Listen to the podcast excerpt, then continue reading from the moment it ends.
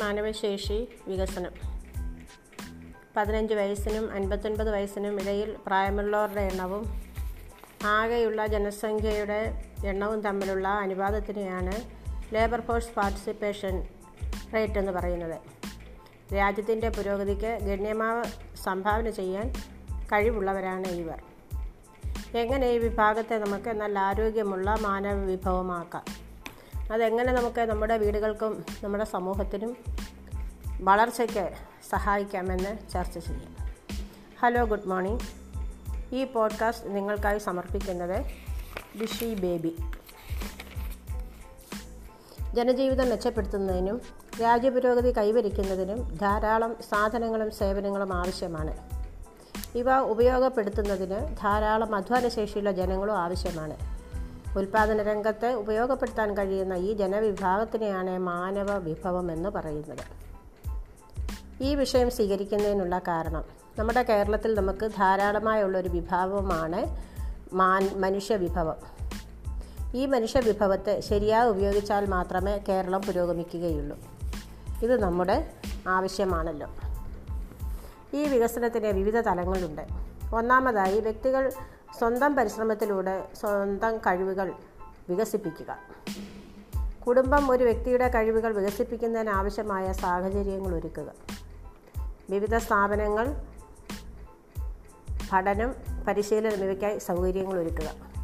രാഷ്ട്രം ജനങ്ങളുടെ കഴിവുകൾ വികസിക്കുന്നതിന് ആവശ്യമായ സൗകര്യങ്ങൾ ഒരുക്കണം. അപ്പോൾ ഇത്രയും കാര്യങ്ങൾ ഒരു വ്യക്തിക്ക് ലഭിച്ചെങ്കിൽ മാത്രമേ അത് ഒരു നല്ല ആരോഗ്യമുള്ള മനുഷ്യവിഭവമായിട്ട് വളരുകയുള്ളൂ. ആരോഗ്യ സംരക്ഷണത്തിനായി ഇന്ത്യയിൽ നൽകുന്ന മരുന്നുകളിൽ നല്ല ശതമാനം കേരളത്തിൽ വിറ്റഴിക്കപ്പെടുന്നു. അനാരോഗ്യത്തെ കാൾ രോഗങ്ങളെക്കുറിച്ചുള്ള അവബോധവും ഉത്കണ്ഠയുമാകാം ഇതിന് കാരണം. ശാരീരിക ആരോഗ്യത്തെക്കുറിച്ചുള്ള ഈ ആകാംക്ഷ പക്ഷേ മാനസിക ആരോഗ്യത്തിൽ നാം കാണിക്കുന്നില്ല. മനോരോഗ വിദഗ്ധരെ കാണുന്നത് തന്നെ നെറ്റി ചുളിച്ചാണ് മാനസിക പിരിമുറുക്കങ്ങൾ വൈകാരികമായ അസ്വസ്ഥതകൾ അനിയന്ത്രിതമായ വികാരവിക്ഷോഭങ്ങൾ മറ്റു മനുഷ്യരുമായുള്ള ഇടപാടുകളിലെ പാളിച്ചകൾ ഇവയൊന്നും നാം ശ്രദ്ധിക്കാറില്ല. ഈ പാളിച്ചകൾ ശാരീരിക അസ്വസ്ഥത പോലെ കരുതിയിരുന്നെങ്കിൽ നല്ലൊരു സമൂഹം നമുക്ക് കെട്ടിപ്പടുക്കാമായിരുന്നു. കേരളത്തിൽ വീടുകളിലും പുറത്തും കാണാമായിരുന്ന പല കൊലപാതകങ്ങളും ആത്മഹത്യകളും മരണങ്ങളും ഒഴിവാക്കാമായിരുന്നു. അതുകൊണ്ട് നല്ല വിചാരങ്ങൾ വളർത്താം. അവനവനിൽ നല്ല സ്വഭാവം വളർത്താം. നല്ലൊരു സമൂഹത്തെ കെട്ടിപ്പടുക്കാൻ സാധിക്കാം. വിശദമായ ആശയങ്ങൾ ഇനിയുള്ള എപ്പിസോഡുകളിൽ നമുക്ക് ചർച്ച ചെയ്യാം. താങ്ക് യു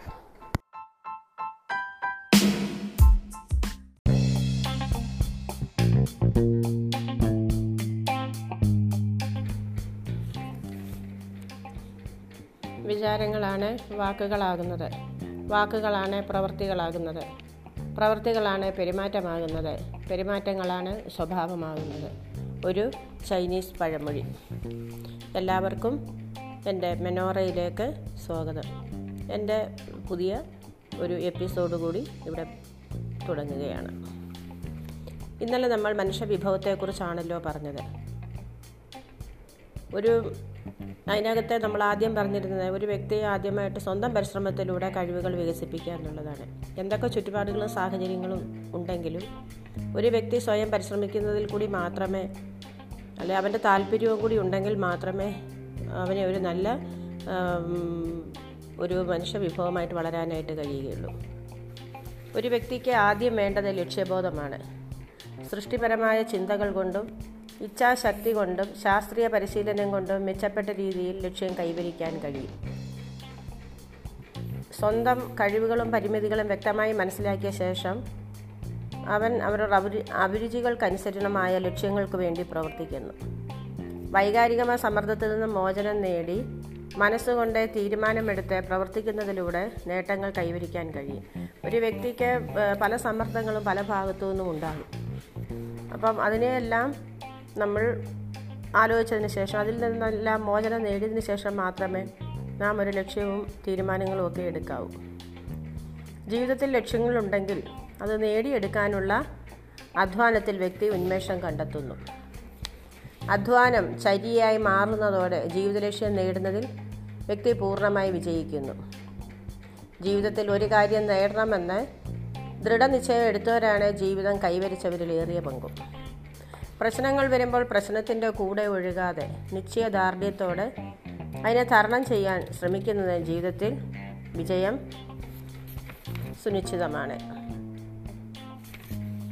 ഇതിനായിട്ട് നമ്മുടെ മസ്തിഷ്കവും നാഡീവ്യൂഹവും ഒരേ ലക്ഷ്യത്തിലേക്ക് എത്തിച്ചേർന്ന് സ്വതന്ത്രമായി പ്രവർത്തിക്കുന്ന ഒരു ഓട്ടോമാറ്റിക് സംവിധാനമായിട്ട് മാറേണ്ടിയിരിക്കുന്നു.